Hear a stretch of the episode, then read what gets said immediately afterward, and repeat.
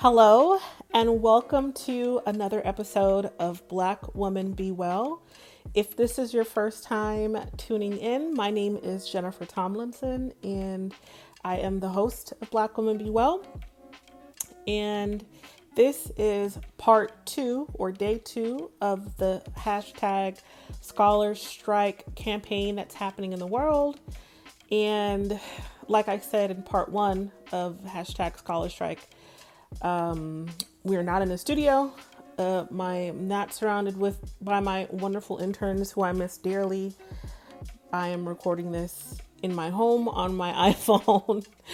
um, and honestly, I'm doing this in response to this strike um, because it was it's just so timely. So, thank you for tuning in. If this is your first time engaging with us, you don't have to stop to go listen to part one first. Um, I'm just kind of picking up from today's thoughts.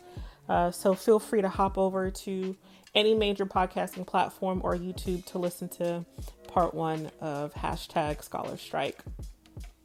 So, like I mentioned in part one, hashtag Scholar Strike is a national strike campaign happening in um, our universities and colleges across the nation. It was a campaign started by um, a professor from the University of Pennsylvania, and I work at a institution in Central Florida. It's a community college, kind of well known. Might have heard of it, Valencia College.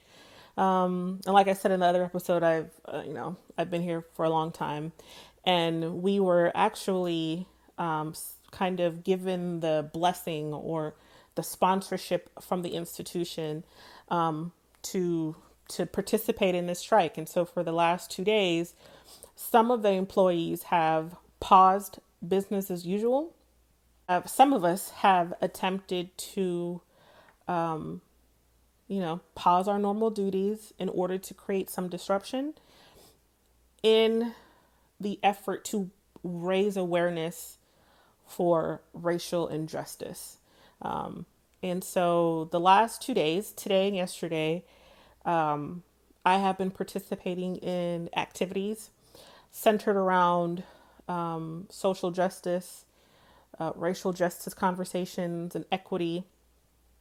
And today, today was kind of rough. Today was rough. I woke up exhausted. Um, yeah, today was a rough day. I woke up exhausted from yesterday.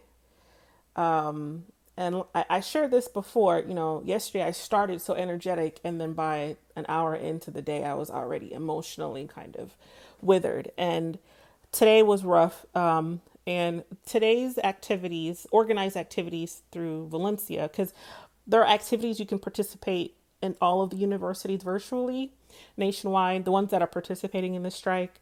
Um, but the Valencia College organized activities started with um, both days started with a talk from the Valencia African Heritage Committee, where members of the committee had an opportunity to share what it feels like, or their just share their not even their feelings, the experience, the Black experience working at our institution. And although we are doing great things and we're making great strides, we have a lot of work still to do. And so today, um, I was asked ahead of time to speak, um, well, to share about a time I faced racial injustice at the institution, and I declined to speak. And um, honestly, the only reason why I did was the two pivotal examples that popped out of my head. One, I have not confronted the person um, I haven't healed that up yet, so it didn't feel right to talk about it without me doing some work with the person first. Um, that felt messy. And then the second one that happened, it happened in a particular space where we're supposed to honor honor the room. And I'm not going to go into details, but I just I'll just leave it at it was a space that was uh, cultivated around confidentiality. Um, and I didn't feel comfortable talking about that because I wanted, I still respect the space at the time. And so I just didn't want to talk on those things. Um, and so I declined, you know, and also I was really interested in just participating. You know, I speak a lot and um, I I was really excited to see other voices amplified in this um, in during this strike at our institution, and um, that's probably why I was so exhausted yesterday because I heard so many other Black women sharing stories that were similar to what sentiments that I might have felt and things that I knew were real. So, and I'm an empath, so I immediately feel what people feel. So I was that's why one of the reasons why I was so drained yesterday. And also sharing of stories for me is so risky and it's so um it's something I don't do easily. It takes a lot of work um for me to to to, to do that and so I just wasn't in the space to go through all of that, you know, inner all that inner work to to to share. I just wasn't in that space. Um but today uh, I was kind of asked impromptu if I could still share based on the video I posted yesterday um, about um, my experiences on day one. And um, I said, sure. You know, obviously, my brother in solidarity, Rudy, who's a big supporter of Black female voices, specifically says, "Your." He said to me, like, "Your your voice needs to be here. You need to say something," and I'm not gonna ever not, you know, do a solid for my homie if I have the capacity to. And in that moment, I said, sure, I can. There wasn't really anything other than being exhausted. There wasn't anything holding me back. And I actually had, I don't know, God was talking to me or something because I'm listening to Rudy talk, I'm listening to my colleagues share, and I just started getting like my brain was overthinking and over processing. I was just getting like just thoughts coming out of my head and um, the first thing, you know, that I wanted to share was just it. It was important for me to say that because I noticed when I'm scrolling through the Zoom faces, it's the same people, people that are already doing the work. Most of the people that showed up today and yesterday are the same people, and that was a little hard hard to to to notice you know and it that's i think that demonstrates the work that we still have to do as an institution. The people that needed to be there weren't there.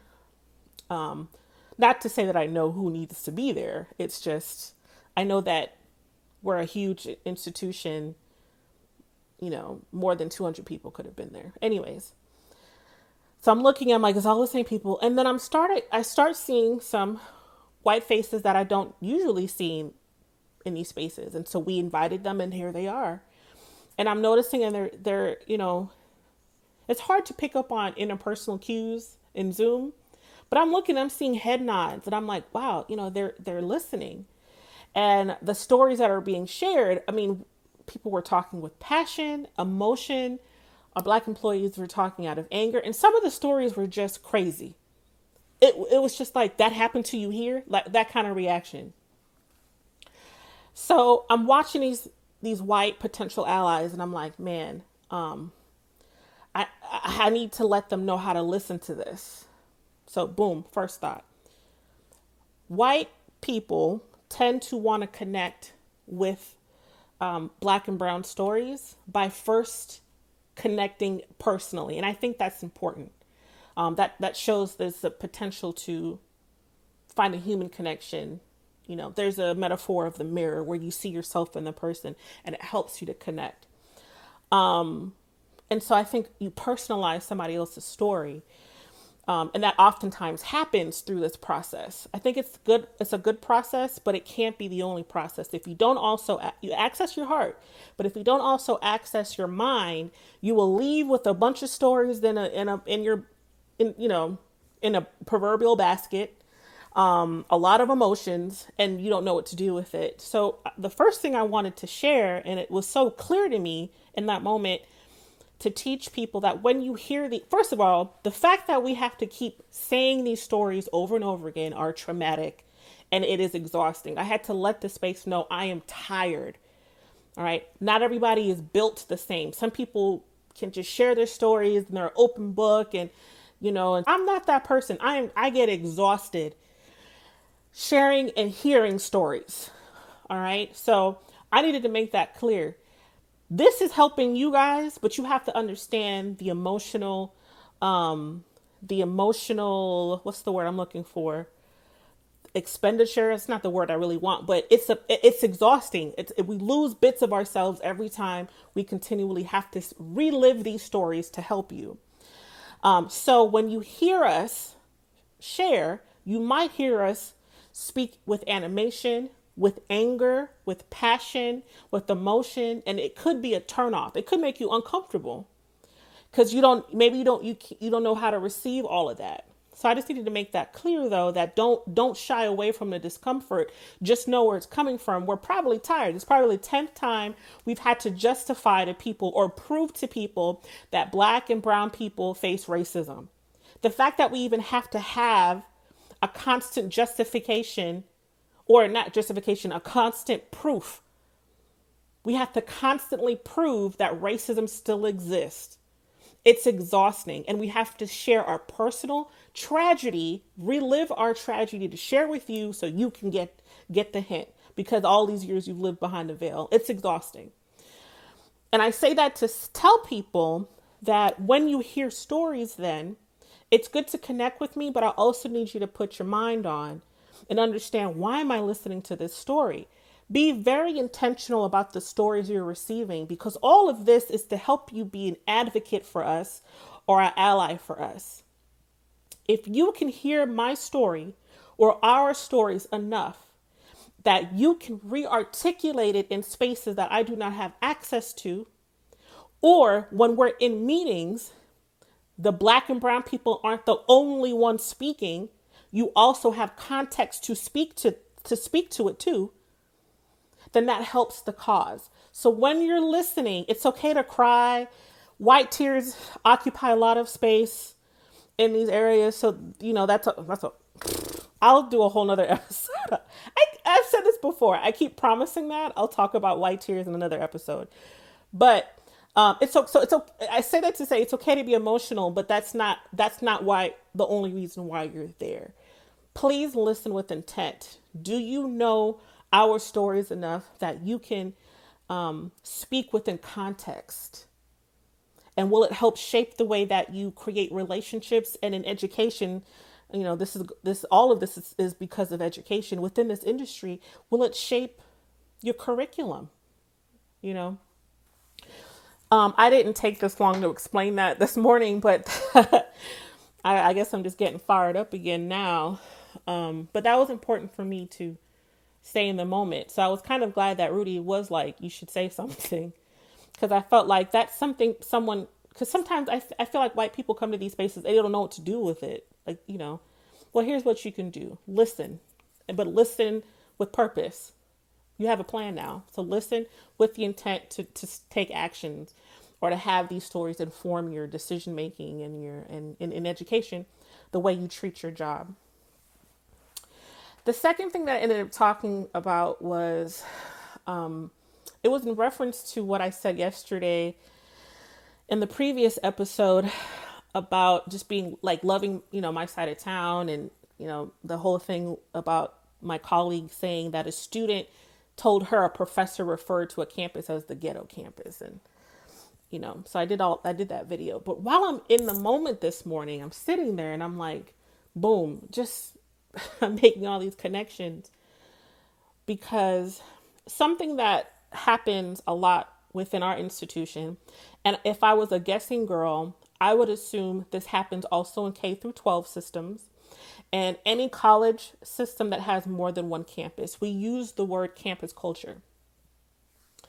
So it's very easy for us to say, well, our our our culture on this campus is different from the culture on that campus. And in the moment, it, it was very clear to me to say, you have to stop using that word culture because you're using it to what you're really saying when you when we say we do things different on this campus because we have a different culture what i've noticed is what we're really talking about is this is this these are the systems we've designed and the way we like to do things and we don't want to change the way we do things. It's not about actual culture. Culture is about people what does the culture look like based on the students we serve on that campus. Define culture and, and it's and culture is about people. It's not about systems and policies and we do it this way. We oftentimes will make an argument to protect campus cultures because we don't want to change the way we do things. That's not culture. And it certainly doesn't speak to the campus. Because if, if the campus is only talking about faculty, staff, and policy, that's not, that's a very limited mindset. And I said all of that to remind people that there is a culture in the area that you serve. Do you know it? Who are these people you're supposed to serve? And I reiterated some of those same thoughts and comments I mentioned in the in the first part of this video in part one, um, in this podcast episode. Um, you know that it's so easy to come, you know, driving from your suburban home an hour away, come on campus and tell people what they need. Um, it's easy to do that, but it's also arrogant. It's very arrogant and it's elitist. And education can, in times, be a form of elitism to, to it can perpetuate elitism. Who are you to tell these people in this community? It's a community college. Who are you to tell them this is what you need to do? Why not ask what do you need? And how might I support your need and the path and help create pathways to your purpose? That to me sounds like culture and community. So that happened this morning and after that was another two hour um, call. And I'm sorry if this podcast episode is just stream of consciousness. Uh, I'm so not used to this format. um, for those that have listened to the show from the beginning, you know, we always interview a guest. I'm not used to just talking to you all, not in front of me or not in front of, and not, and not talking in front of somebody. I usually have an outline and I don't have anything. I'm really just using this as a diary to share this experience. Um, so all all of this happened, and I I get off the Zoom call, and y'all, I'm like I'm drained. I'm I had all of these. I was so ambitious too because you're the purpose of the strike is to craft activities and things to fill up your day all towards learning and growing or even action stuff taking part in things um, towards social and racial justice work I had all this stuff planned. I was supposed to read all these. I had two articles. I wanted to finish this book or start a book, um, uh, do some work, uh, some uh, on a diversity program that I'm a part of, and I I couldn't do anything after that call. I went outside to check on my banana tree. I drank a cup of coffee, like, all right, girl, get it together so you can start work. And I I had to I just I wept I cried. And I had people texting me um, based on the things that they heard that I said in the in the meeting, you know, and so I'm also still facilitating these um, these dialogues through text, and I'm just crying. And I always do that, not out of complete sadness. I think it's I've done this as a child. Whenever I just feel an overwhelm, I don't know any other word to use besides overwhelming it's an overwhelming feeling. And as an adult, now I'm realizing it's the empath problem that I can feel and connect with people, but when I when I just absorb so much and you just feel everything all at once. I mean, I felt all the feelings at once and I just started crying. Uh, um, and I, I did that for a while. and then it's one of those like childhood cries where you like fall asleep after. I don't know if anybody used to get spankings as a child, but the nap you took after you got a spanking, that's that's what happened to me. And I don't fall asleep on coffee, so the fact that I, I was knocked out was was very telling. So I fell asleep for about 15 minutes and um I was just so kind of um plastered to the bed. I couldn't move.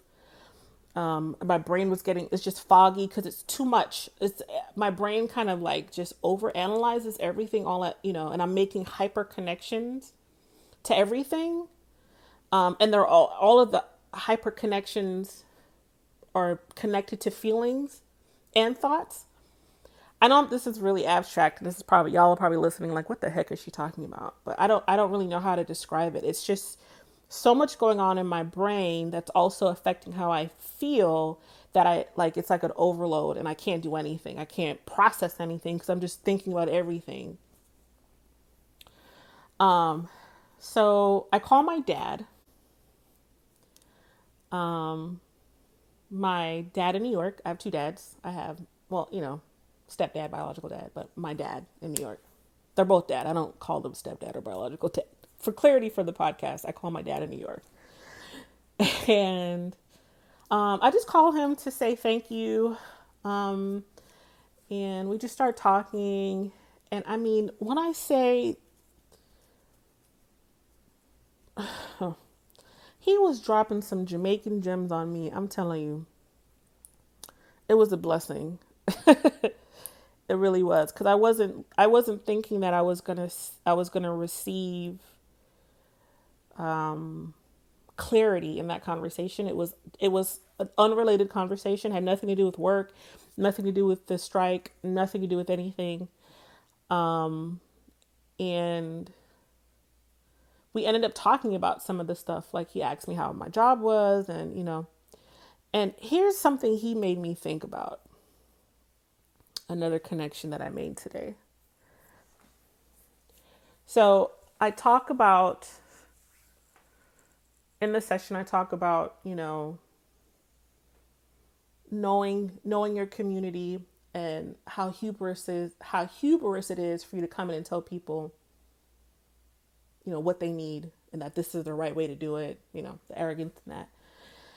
And I'm talking to this man and I'm thinking about W.E.B. Du Bois and his concept of the double conscience. If you've never read Soul of Black Folks, read it.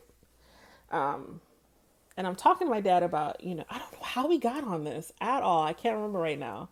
But he had said something really poignant. And I was like, oh, I think he was telling me about, like, he was talking about some of, you know, growing up in Jamaica and some of the, um, you know, the black people that make it and how they end up doing, like, more harm to the community than actually helping them and, I, and and made me think about right the double consciousness so it made me think about the concept of the double conscious consciousness because Du Bois talks about how you tend to when you're black in America you tend to walk around in the world understanding these two you live with these two consciousness you live um, seeing yourself as a black person and then also knowing that others are seeing you um, in a way um, and then there's this other layer of being a Negro. Well, that's the word he uses being a Negro, but also wanting to be American.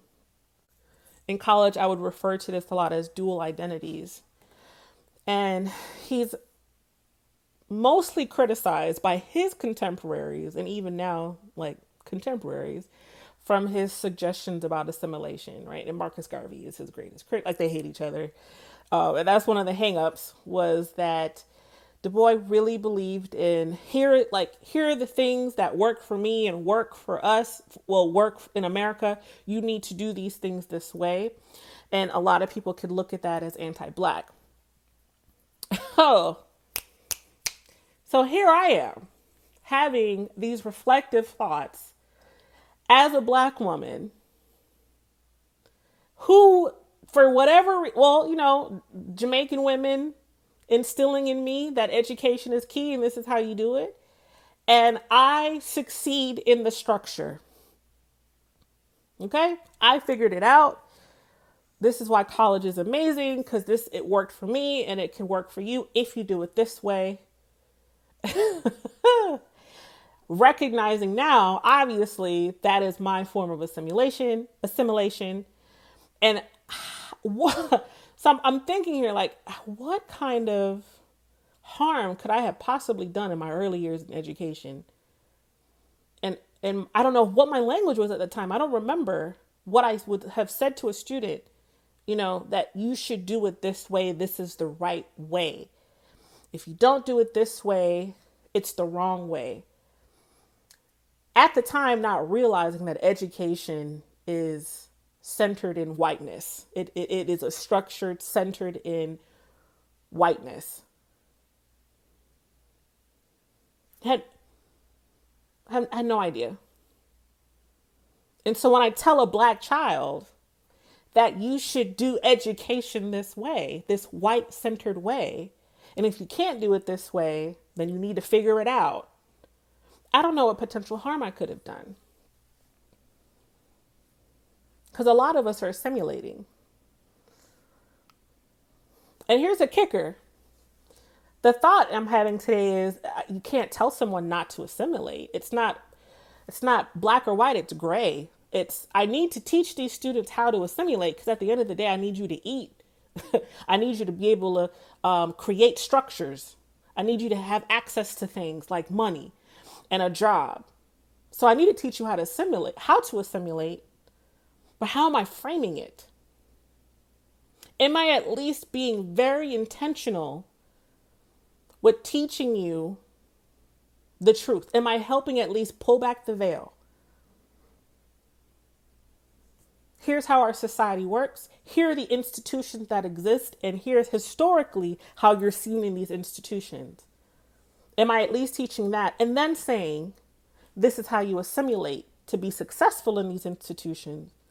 But the goal is not to just assimilate and stay. I, I don't want to teach you that this is perfect because that's not the point. Let me create some more context. Let me give an example. So, if I teach African American or any humanities course, and I say, um, the best way to be respected is to learn how to do research and go through this, you know, the whole peer review process and be published in an article. I'm going to teach you the tricks in the trade that white publishers like to validate your academics, because that's what happens in academia. You have to present at conferences. You have to write your paper in a particular way. Particular way. You have to be published in particular publications that are recognized in in the academic circles as legitimate. Let me teach you how to do it in a way that you can um, operate in that system so that you can assimilate. And here are some tricks so that people don't think you're black. It sounds terrible, but that's essentially what we're doing. But how am I framing it? Am I at least saying, I'm helping you to do this so you can get your foot in the door so you can then tear it down? I don't know what I did in the beginning. We were all, you know, everybody knows that when you're a first time educator, you're just doing what you're teaching the way you teach, you were taught. You're working the way you've seen others in the industry work. And so I just mimicked all of the people I respected in my discipline. They all happened to be white and male and female. There's a lot of females in liberal studies, philosophy, and humanities programs. Um, white females. Let me give you another example. So, um, I also, what I teach full time is a first year experience course. Uh, it's called New Student Experience. You might hear other names for different similar courses other places. Um, but ours is is quite unique. We we don't do Valencia always trying to do something different.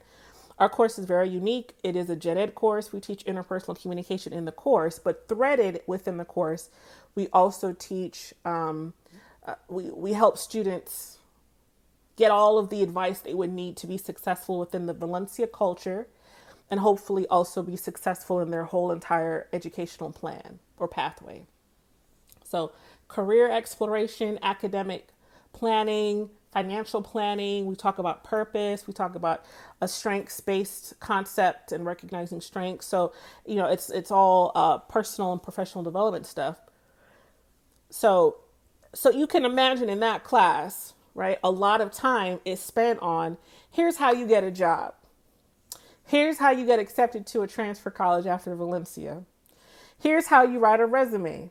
Here's how you conduct an interview. Here's how you write an email to your faculty and it's all it's all academic and professional cultures that are centered on whiteness right? Let me teach you how to get into a space you probably wouldn't normally get access to. And so for my white students that makes sense to them. Most of my classes are filled with a plethora of types of students. So a lot of it is brand new like wait what? So in that course, right, here's how you assimilate. But do I teach it in a way of no one taught you how to do that? This is why you guys fail or why you can't get it right? Or am I being very purposeful to say, here here's here's a here's a culture within that industry that these are the things you have to do to get in it but i don't believe in them and i and here's why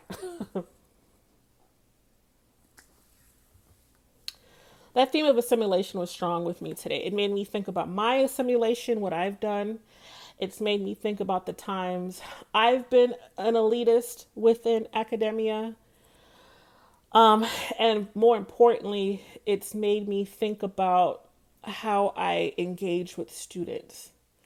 My dad said I should talk to my students and ask them if I've done any harm.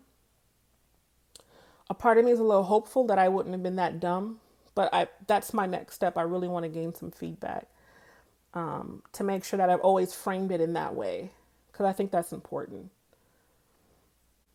Yeah, and it's just that's been a theme today. And I hope that that's something that with doing this podcast episode, because I know that I have a fan base of all types um, white, black, all ethnicities, um, and genders that listen to the show. I don't know if this helps you think about your own pedagogy or the way you provide support services to students. But, you know, are we I guess the real theme is do you know the people you're supposed to serve? Do you know what they actually need? And two, as we give them tools and tips to navigate these structures, are we also very intentional about teaching about the racism and classism that exists in these structures? Might be something to chew on. The interesting thing is, this is it. The strike is over. I don't know if at this moment I feel any significant difference. I don't know if this has had any impact. I can't tell. I think that obviously doing this virtually, remotely due to COVID, we lose the impact of having 200 faculty and staff kind of come together on a campus and have a physical presence and maybe a vocal presence um, if it's outside with like speakers and stuff. So we don't have that in this virtual space. Um, and I don't know that uh, a collection of faculty and staff out of what 6,000 employees actually disrupted service, you know. So I don't feel I feel like I'm going to go to work tomorrow like nothing happened. Um, but it'll be interesting to see uh, the feedback from our peers. Maybe some official communication from leadership would be good to give us a sense of if this helped in any kind of way. Um, or if any of this, because we also, the black employees also were very specific about we need this, this, and you know, um, if anyone responds to those specific requests, I mean, that'll be dope, but I just don't know. I am curious for anybody else that participated in the strike on your campus. How did it go? What did you do? What did you learn? if you could share that in the comments, that would be amazing. Um, and obviously, this is for the YouTube channel. If you're watching it on YouTube, um, leave a comment. I'd love to hear. If you are listening to this on a podcast platform, you can hop over to YouTube and leave a comment, or you can certainly email us. Um, it's contact at blackwomanbewell.com. I can leave that in the description of the episode. Um, or you can hop over to our Instagram and DM us there at Be Woman Be Well. That's at the letter B, woman, the letter B, well. And um, I'm going to post a snippet of this episode on the Instagram page too. So I'd love to hear feedback there. If you want to just post a comment under the snippet, that'd be dope. I would love to just hear what hashtag Scholar Strike was like at your institution um, and you know how it went. I just I'd love to hear anything about what's happened nat- nationally. So if anybody's listening, doing this anywhere, let me know. Well, that being said, I'm done. I don't have any other ramblings for you. um, so uh, yeah, I look forward to this season. I have some great guests lined up, lined up, um, and some cool topics but I just have a feeling with how everything in 2020 is shifting and changing constantly. My outline might just get, you know, overridden by um, important topics that need to come up, that need to be discussed in the moment. But, anyways, I'm looking forward to this season with you all. Thank you for listening. And like I always say, this is a this is a podcast to help amplify black female voices, but it's not a podcast for black women only please, if you're white, black, or any ethnicity or gender, if you just want to learn more about the black female experience, listen. Um, and if you could share this with other people that need to hear the black female experience, please tell them about the show because it's not written in a silo in mind. It's written for everyone. The point of this is that not just for me to just talk to nobody, but to really talk to a diverse group so you can get windows um, and mirrors into the black female experience. So yep, I'm done. Love you guys. Be safe, and I'll see you next time on the next episode of Black Woman Be Well. See you later. Bye.